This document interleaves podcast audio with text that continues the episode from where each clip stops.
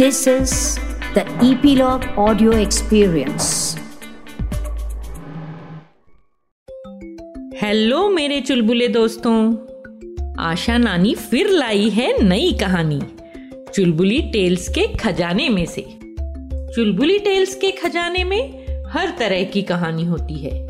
जानकारी भरी कहानी, मस्ती भरी कहानी, पौराणिक कहानी, साइंस से रिलेटेड कहानी। सब दादी नानी की कहानियाँ।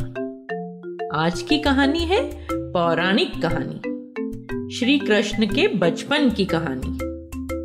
ये है गोवर्धन पर्वत की कहानी। नन्हे तो थे, पर कृष्ण तो कृष्ण ही थे ना। हुआ यूँ कि एक दिन नन्हे कृष्ण ने देखा, सब ब्रजवासी तरह तरह के पकवान बना रहे हैं। और किसी पूजा की तैयारी में जुटे हुए हैं। नन्हे कृष्ण ने बड़े भोलेपन से यशोदा माँ से पूछा, मैया, आप सब किस पूजा की तैयारी में लगे हुए हो? यशोदा ने बड़े प्यार से समझाया, लल्ला, हम देवताओं के राजा इंद्र की पूजा कर रहे हैं। कृष्ण की आँखों में फिर प्रश्न था। यशोदा मुस्कुराई बेटा, इंद्र ही वर्षा के देवता हैं। वे वर्षा करते हैं, जिससे हमारे लिए अन्न पैदा होता है। और हमारी गायों को चारा भी मिलता है। हमें जो अन्न मिलता है, उससे हम सबकी भूख मिटती है।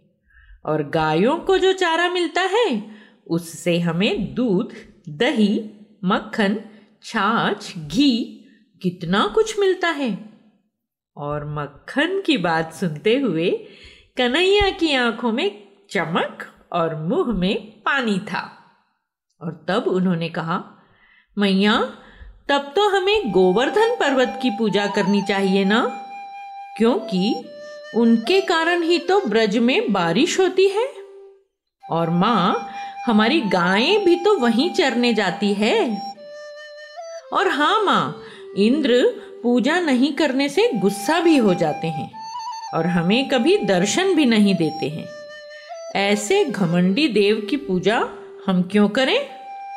गोवर्धन पर्वत तो हमारे सामने है और हमसे किसी तरह की पूजा की उम्मीद भी नहीं है उन्हें।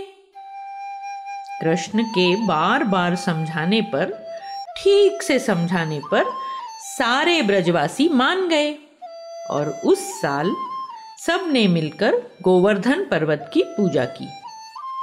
अब इंद्र, जो अहंकारी थे, उन्होंने इसे अपना अपमान समझा और अचानक तेज बारिश शुरू कर दी सबको मज़ा चखाने के लिए।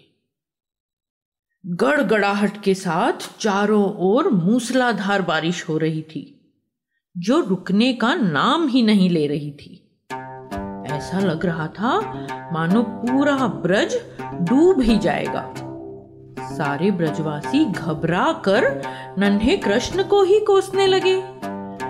ये जो कुछ हो रहा है ना, कृष्ण की बातें मानने के कारण हो रहा है।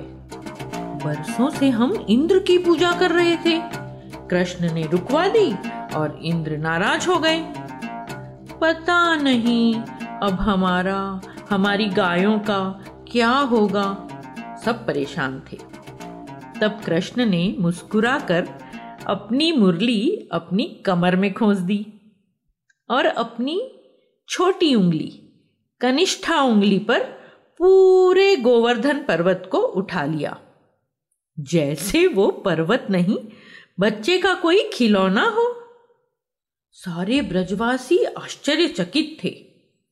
ऐसा लग रहा था मानो कृष्ण ने किसी विशाल छतरी को पकड़ रखा हो।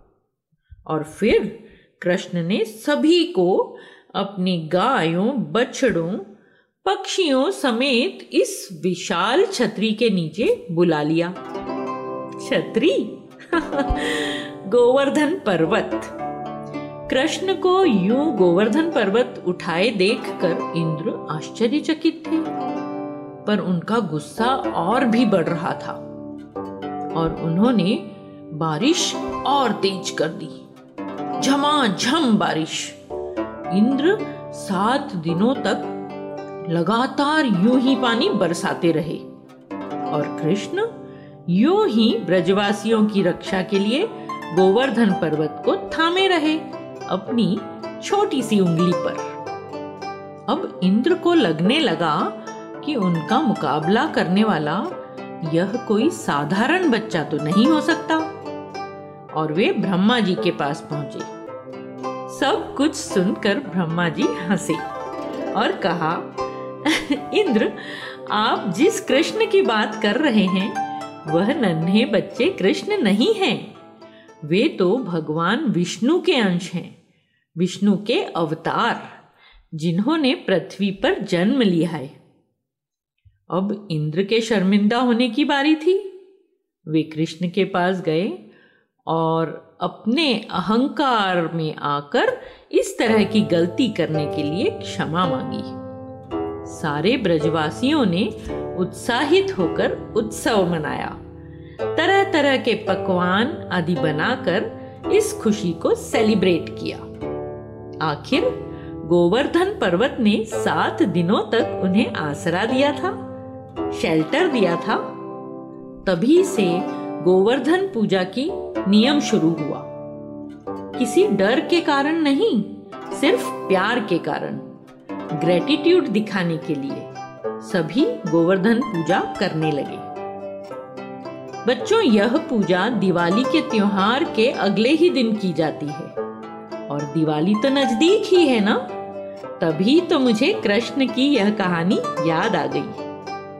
गोवर्धन पर्वत आज भी मथुरा के पास स्थित है। यह हमारी प्राचीन विरासत है। कृष्ण के समय से भी पहले की विरासत। गोवर्धन पर्वत या सभी पर्वत, ये सब पर्वतों की हमें रक्षा करनी चाहिए, सहेजना चाहिए। बहुत खूबसूरत तो हैं ही ये पर्वत, हमें देते भी तो बहुत कुछ हैं। है ना? आज की कहानी यहीं तक। फिर मिलूँगी नई कहानी के साथ। चुलबुली टेल्स की मज़ेदार कहानियों को सुनते रहने के लिए ईपीलॉग मीडिया वेबसाइट पर या अपने फेवरेट स्ट्रीमिंग ऐप, जैसे कि Jio Saavn, Gaana, Google podcast, Spotify, ज़रूर सब्सक्राइब करें, ताकि आपको हमारी नई कहानियों की नोटिफिकेशन मिलते रहे। तो जुड़े रहिए चुलबुली टेल्स के साथ।